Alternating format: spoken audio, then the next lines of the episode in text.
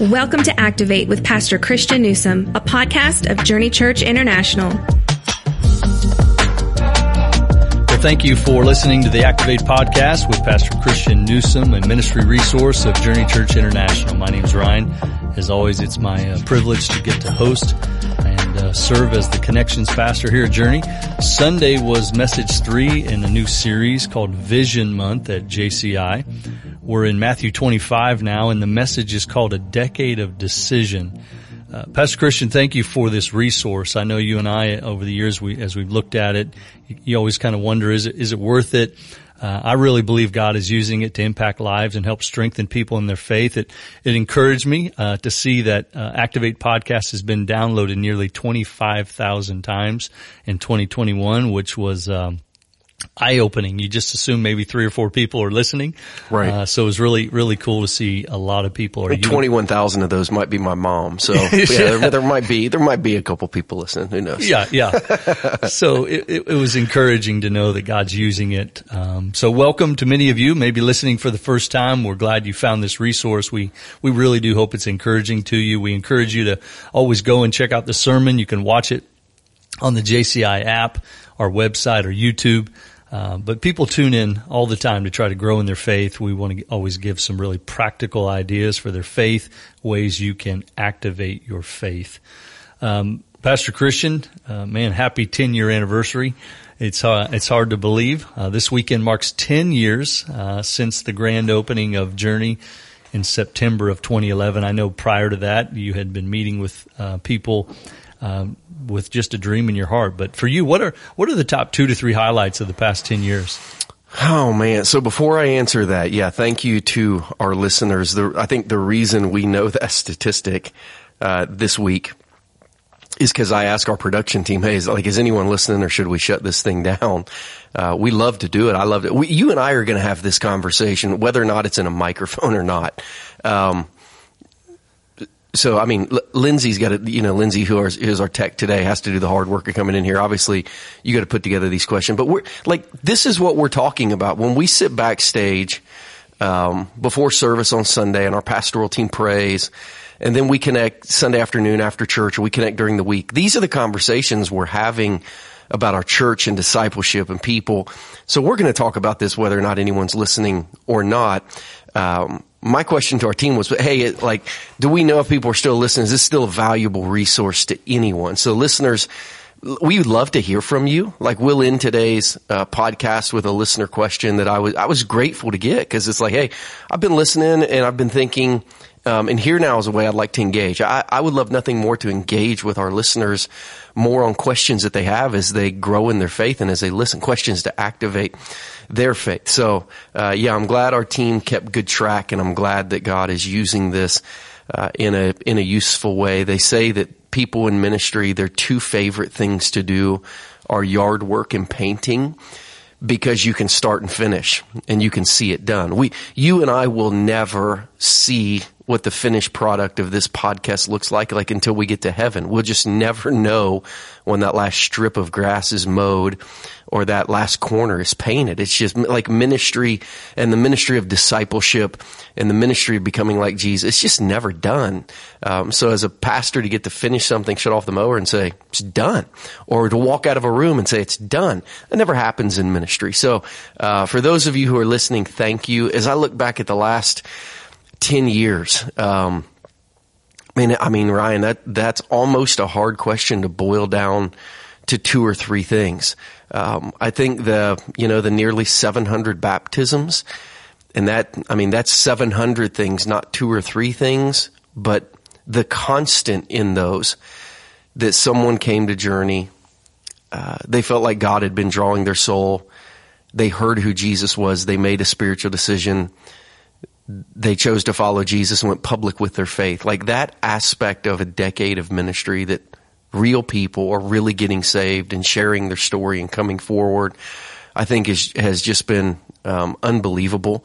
Um, in believing that God's kingdom is still on the move, the 10,000 hours of community service uh, that our church has served in our community, means that it's probably good that we're here. I mean, we, we said we want to be a church for our community, not just in our community.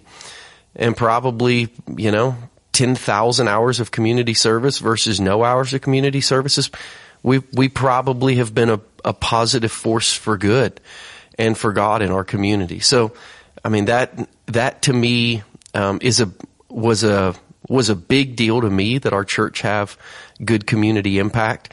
Um, you know, and, and taken nearly 350 people, um, might, might have been more than that on global mission trips so far. Uh, to know that we're accomplishing the Great Commission to go all over the world and tell people about Jesus. Like those parts of just being a Jesus follower, not, and we'll talk about it later, not a pastor, but a Jesus follower have, have been huge.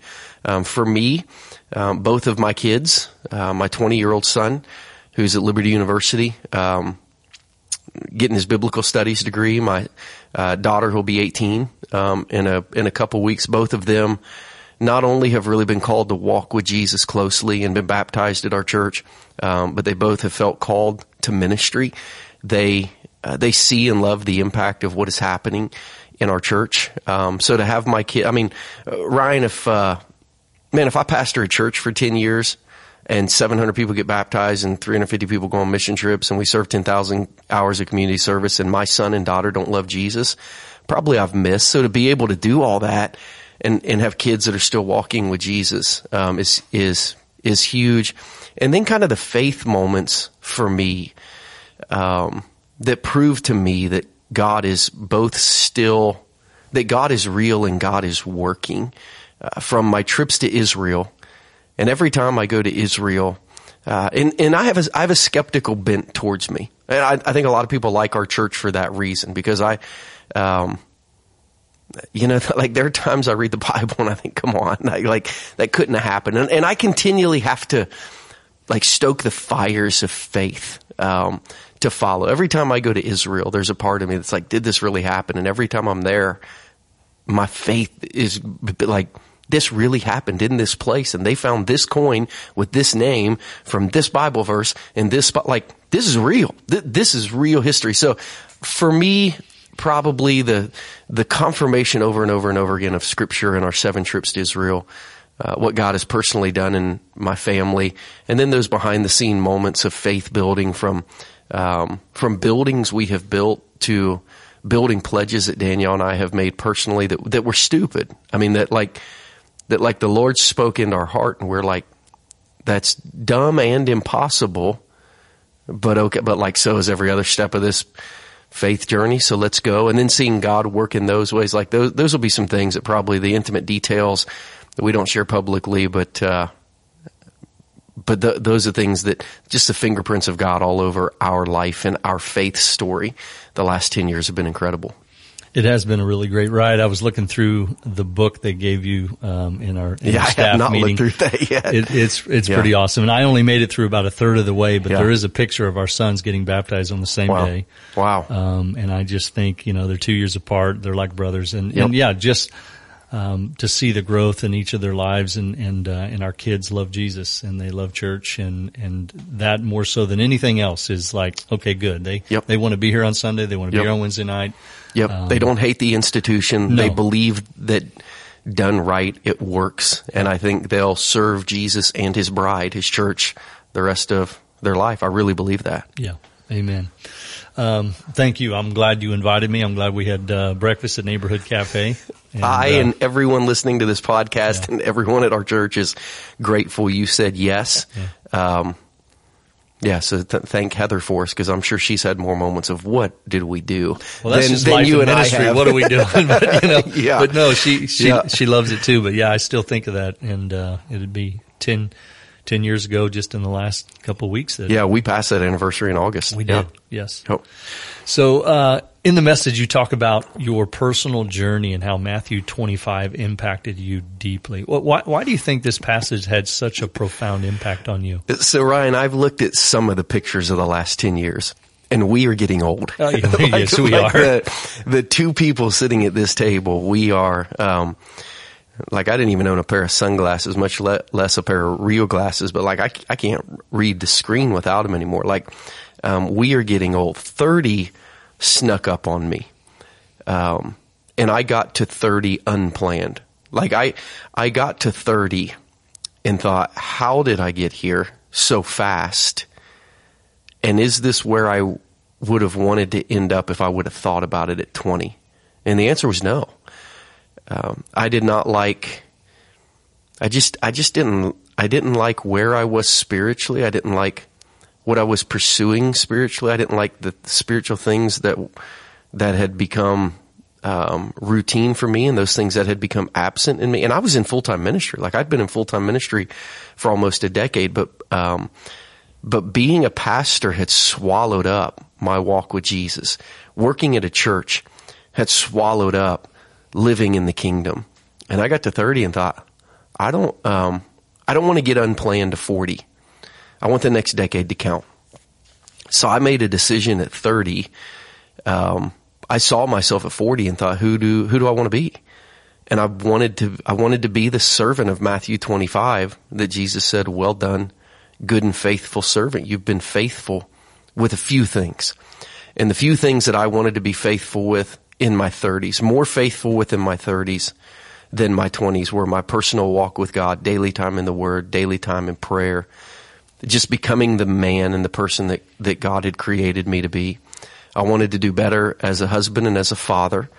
Uh, because often ministry had come first and family had come second in my 20s because my family was so young and it was so easy and you just thought you could like do that later because they you know it, it, like 30 just snuck up on me it's like whoa here like here we are um, i knew that i wanted to live in spiritual community um, you know my 20s were just the very beginning of kind of the social media craze. But if you wonder what ministry is like without healthy spiritual community, it's like having a thousand Facebook friends, but not one real friend.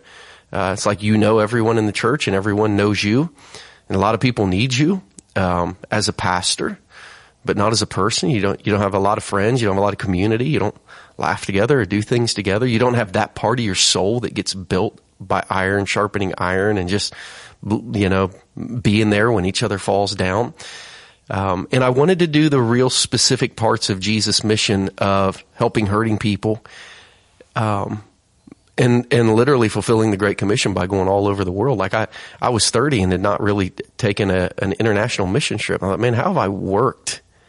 Like, how's my job been at at a church for nearly a decade, and I've not gone on a missions trip? Like, aren't isn't every Christian supposed to like go all over the world telling people about Jesus? And I, and I just, I, I'm, a, I'm going to have a reset and I'm going to live my life for those things, my walk with God, my marriage, my family, spiritual community, and then just really living on mission in the areas of making a difference in my community and leveraging my life so that Jesus would be known all over the world.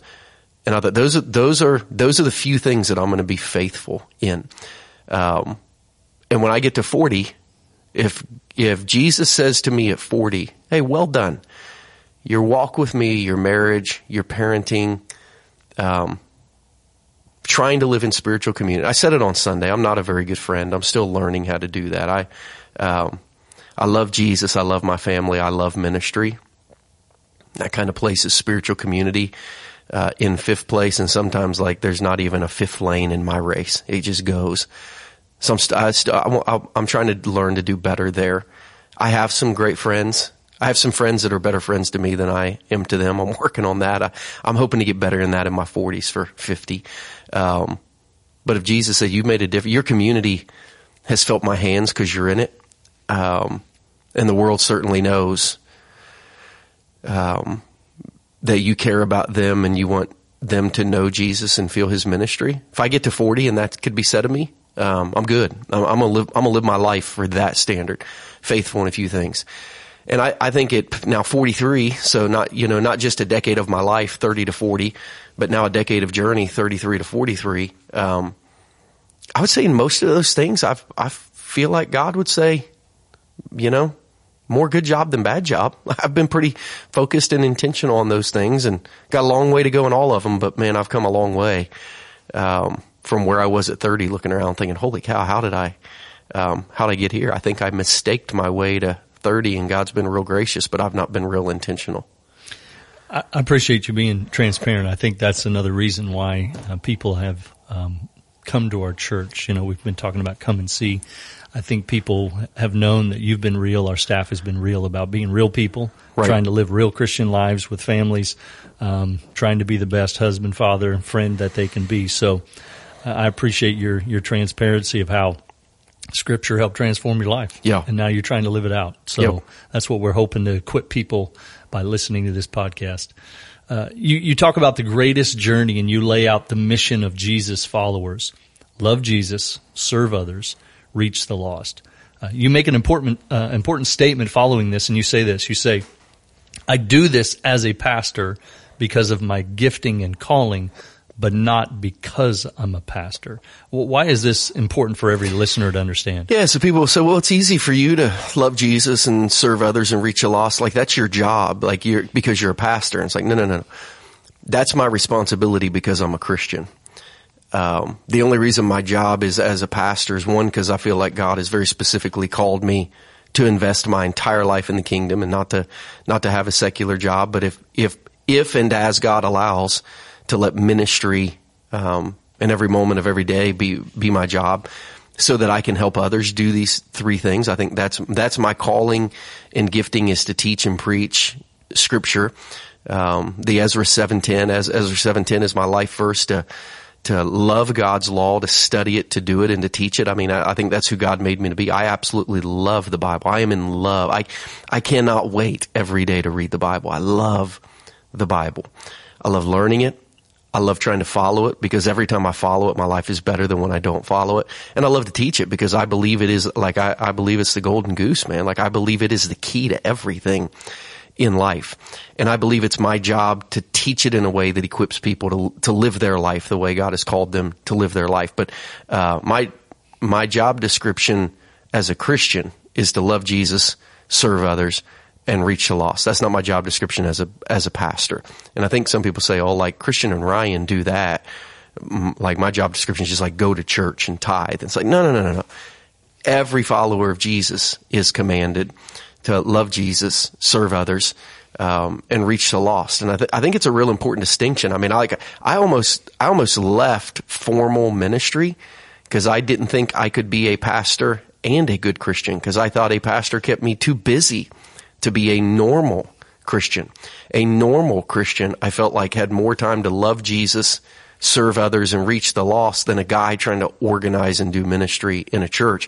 And I had to have a hard reset seven years into our church because, you know, at, at 30, I, I broke away from being shackled by the day to day ministry of a local church so that I could pursue Jesus as a faithful Christian. And it's seven years into our church because we moved into a building that was way too small for our church and so many people came. Seven years in, years five, years six and seven of our church felt like the old me. Uh, and I on my sabbatical had to say, man, like, do I, do I, can I, can I do ministry and be a great Christian? Because if I can't, I don't want to do ministry. I want to be a great Christian. To me, they are they are totally separate. Uh, but what I've realized is good ministry flows from being a good Christian. So to have another hard reset and say, nope, I'm gonna I'm gonna start another accountability group. I'm gonna start a men's group. I'm gonna take time for friends, which means I will say no to way more ministry requests than I ever have, so I can say yes to relationship and community. Um, with you know, with just a few, like like every, I mean, no one's got a hundred best friends. Um, you can't expect a pastor to. Um, like for me, being a pastor oftentimes competes with the simple day to day task of being a follower of Jesus. So uh, I don't think a pastor makes it easier. I actually think sometimes it makes it harder. So for me, I constantly have to fight to be a great follower of Jesus. And I know that that will make me an effective minister for Jesus. So if you heard Pastor Christian right there as he talked about being a follower of Jesus, love Jesus, serve others, reach the lost. Yeah. That ought to be Every day. what you do every day. Every day. Very simple. Um, put write that in your Bible if you haven't. Write that somewhere you can see that. Love Jesus, serve others, reach the lost. Uh, while unpacking Matthew 25, you share 26, 28, 30. You kind of highlight these. You, you make two statements. I want to share those. The first one was Jesus' words for those who do not use their lives to benefit his kingdom were, yeah. were direct. They're pretty direct, harsh, and shocking words. And at the very least, they were attention grabbing. And then secondly, you said Jesus is looking to invest in people who will invest in the kingdom. Yeah. This is a huge theme of this chapter of Matthew. Can you reiterate this for your listeners because it is so important? Yeah, Jesus didn't pull punches. He called those who receive things for God that can be used. He called those who receive things from God that could be used for God, who did not use them for God. Wicked, lazy, worthless. Like, like, whoa, like, he was not your friendly neighborhood pastor. Like, holy cow. And what we realize is God's on a mission. You know, I, t- I talked to our staff today as we did some vision for 2022. Like, I I believe with all my heart from the first page of Genesis from to the last page of Revelation that God has been in pursuit of relationship with humanity and desires that his glory be seen through his people, how they live their life, how they leverage their life. And like he ain't playing around. And Matthew 25 is a very clear picture of that. Matthew 25 is a divide. We'll be there. Like we're teaching through the book of Matthew slowly. We're pausing for a little bit of vision, then we'll jump right back into Matthew chapter 9 the first week of October. So sometime in 2022, 2023, we'll teach through Matthew 25. What we're going to learn is there is a clear division of those who live for Jesus and those who don't. And there are clear distinctions for how to live for Jesus well. And one of them is you take the things that he's given you and you use them for the kingdom of God. That's what faithful followers of Jesus do. And those who take the things he's given you and you don't use them for the kingdom of God. His words, not mine. Wicked, worthless, lazy. Maybe we could summarize it by selfish, just like, dude, this is not about, this is not about you. And it's interesting. We looked a little bit at that word interest in the message. You know, at least leave it in the bank and let it earn some interest. Like, at least, I mean, let something happen for the benefit of the kingdom. We say, whose interest are you living for? Who are you interested in? What, what are you interested in? Are you interested in what Jesus wants in the world or what you want for the world? Are you interested in how Jesus wants to use your life or how you want to use your life? Are you interested in how Jesus and his church can be benefited or how you can be benefited? Like, Jesus is very, very clear, and I think we have to be very, very clear because it would, it would not be fair for a pastor to send people to eternity without telling them that they could have this conversation with Jesus where he's like, wicked, wicked, lazy, worthless. Why'd you use your whole life for you? Our job is to tell people, hey, there are two conversations you can have with Jesus. One is the well done one. You'd feel really, really good about that one. One is the wicked, worthless. You're going to feel really, really bad about that one. You have a choice. Make, make a choice to let your life be about the things that interest Jesus and, and his kingdom and his bride and his church. Yeah, it's a real spiritual check that you've got to think through. And, and our hope is, is that you'll do that as we have to do that on a regular basis also. Yeah. Um, clarification, I think we'll be in Matthew 25 in about the year 2030. That's possible. yeah, based, on, pace, based on our pace. the pace we're going at. But that's yeah. okay. Our people love it. We're, we're could studying. Yeah, it could be a while. Yep. Well, that's good. We're learning a yep. lot. We have a listener question that I thought I would ask you. Uh, we love it when we get uh, questions from our listeners. It was this. How do you give Jesus your worries as a business owner responsible for his business, his team, and family? And, and how do you keep from feeling selfish for working hard mm-hmm. When all you would really like to do is impact this generation and the next for Jesus? So I think this is a, I think this is a really, really good practical question to balance the content and the direction of the last two weeks of vision that have been like, like leverage your life, give, give it all to Jesus because there are people who are like, I would like to, I want to give, I want to give more for Jesus and his kingdom, but like I've got a family and I got a job and I got bills and for, for this I've got a business and I got to take care of my, my business. Um, how do I do that? Without, without probably sitting down and having a face to face conversation for an hour, it's hard to speak to certain things. But I think there are some parameters that, um, that fit everyone. Um, first, you have to realize the primary ministry that Jesus has called you to. So we, we talked today in our staff time, um, about there's no such thing as like family time and ministry time there's only priority ministry time and secondary ministry time for the for the ministry team at our staff. You know, uh, Jimmy Dodd, who's the president and founder Pastor Serve, who is my pastoral coach, helped me understand years ago. It's not family or ministry. Family is ministry. Actually, family is priority ministry. So when you're at home, you're doing your priority ministry, and anytime you step away, you are doing your secondary ministry. So you, so you have to do your priority ministry first. You have been called by God, if you're a follower of Jesus, to make sure that you have good a good personal walk with Jesus, to make sure that your marriage is a picture of how Jesus loves you, to make sure that you parent your kids in this Deuteronomy 6, train them up to know who Jesus is, um, and to make sure you live in spiritual community and you, and you serve the world. Like those, those are the non-negotiables of being a follower of Jesus. The question is, what does it look like for us to do that well? So I was at a leadership conference on the front end of starting our church. I actually talked about it, um, today. It was at, at Saddleback Church in, um, Anaheim, California. It was actually a Catalyst one day, so a different event than the Radicalis event that I was at with uh, Pastor Craig Groeschel out of Oklahoma, Pastor Andy Stanley um, out of Atlanta. And it was a thousand church planters and someone asked Andy, they were doing a Q&A with the audience, hey, um, I'm getting ready to start a church. How do I make sure that I, that I conduct my schedule in such a way that like I leave time for my family? And Andy said, when do you start your church? And the guy's like, oh, it's like so and so in the future. And he said, okay, good. Um, you asked the wrong question. So he said, here's the question you should have asked. He said, if I was starting a church all over again, and he gave those priorities. Um, how much time do you need for your walk with God to be good?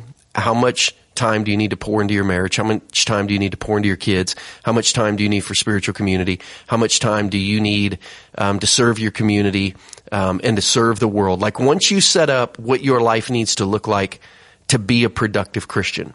Then you give the rest of the time to your, to your church. And he said, the question is not how much time do I leave for my family? The question is how much time do I leave for my church after I have decided what healthy Christianity looks like. So for this listener, I would say you need to step back and say, what, do, when I am at my best spiritually, what does it look like? What does my personal quiet time look like? What's my personal prayer time look like? Um, are my best weeks spiritually weeks I'm at church or not at church? Are they weeks I'm serving at church or not serving at church? Are they weeks I'm in my men's group or not in my men's group? And if your best spiritual weeks are filled with those, are your best years the year you go on a mission trip or don't go on a mission trip? Are your best quarters the quarters you serve in the community a Saturday a quarter or don't serve in the community? Once you figure out what is your spiritual best, you need to plan your life that way. And then you need to shape your business around that so that you can be a healthy business leader and a healthy Christian and a healthy dad and a healthy husband and a healthy friend and a healthy community member. So that's one of the parameters. Write up your best spiritual life and say, for me to live in this, how does that translate to business? And then I think from a rhythm perspective, we talk often about the natural rhythms of health that God gives us to live in those things that I just talked about. We have the scale of kind of four things, this, this spirit of rest that God built into the Jewish calendar. Um, depart daily, withdraw weekly, quiet quarterly, abandon annually. Every day, sun up to sundown. Like God gave us night so that we would stop. So do you stop every day to spend time with God, family, others? Um, withdraw weekly. Do you stop every week? To go spend time in worship, prayer, and learning scripture on the first day of the week like the early church at quiet quarterly? Do you stop everything in your life so you can just live in who Jesus is to you? Abandon annually? Are you going on family vacation? So I would say I set my, I set my life personally, and then I set the rhythm of my week and my months and my quarter. And then financially, I try to live through, there's several different grids in scripture. Um, kind of the, the non-negotiable worship grid of finances, not to be a Christian, but to honor God is the first 10% of your money is, is going to go to God's kingdom and His work. We believe that goes to the work of the, the local church if the local church is doing the work of the Great Commandment and the Great Compassion and the Great Commission, which ours and so many in our community uh, are trying to do. Um, Joseph gives us a standard as he tries to protect um, the people of Egypt from a famine of saving up to 20%. Um, so if you're just looking at financially, how do you structure your business? How you structure your life? Well, you work in such a way that 10% goes to God and 20% goes to your future. And then you probably pay your taxes and do whatever you need to do with paying your taxes. And then whatever's left, you have to organize your life around that.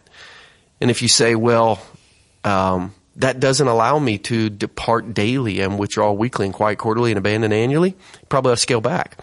That doesn't allow me to have time to be in the Word every day and be in a men's group and go to church every Sunday. Then you better scale back. Like seek first Matthew six thirty. Seek first the kingdom of God and all His righteousness, um, and everything else is going to come after. Set your walk with Jesus. Set your healthy rhythms. Let your finances support those. And then just trust God and live your life. But so often it's backwards. Like we figure out how much money we have to make to survive and that does not allow us to depart daily, withdraw weekly, quiet, quarterly, abandon annually. And that does not allow us to have daily time with Jesus, weekly time in church, weekly time with spiritual community. And it's like, we, we cannot, that's why God says you can't worship God and money. Like one of them's going to be your God. So you got to choose which one, which one comes first. It's a great question from a great heart. I want to serve God more. You don't have to give your whole life to God.